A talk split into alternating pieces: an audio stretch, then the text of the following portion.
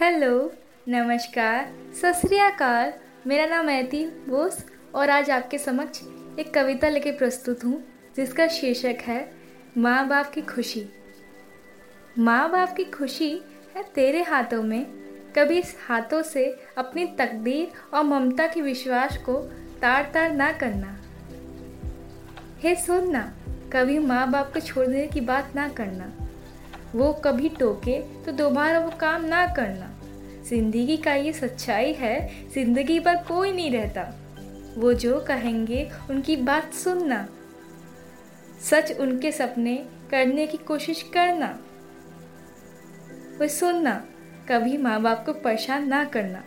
उनकी खुशी सलाखों पर, कभी उनके लिए श्रवण कुमार बनना। जो खुशी छलकेगी चेहरे पर वो खुशी नहीं मिलेगा तुम्हें। ये बात याद रखना, ये सुनना माँ बाप को छोड़ देने की बात ना करना। धन्यवाद।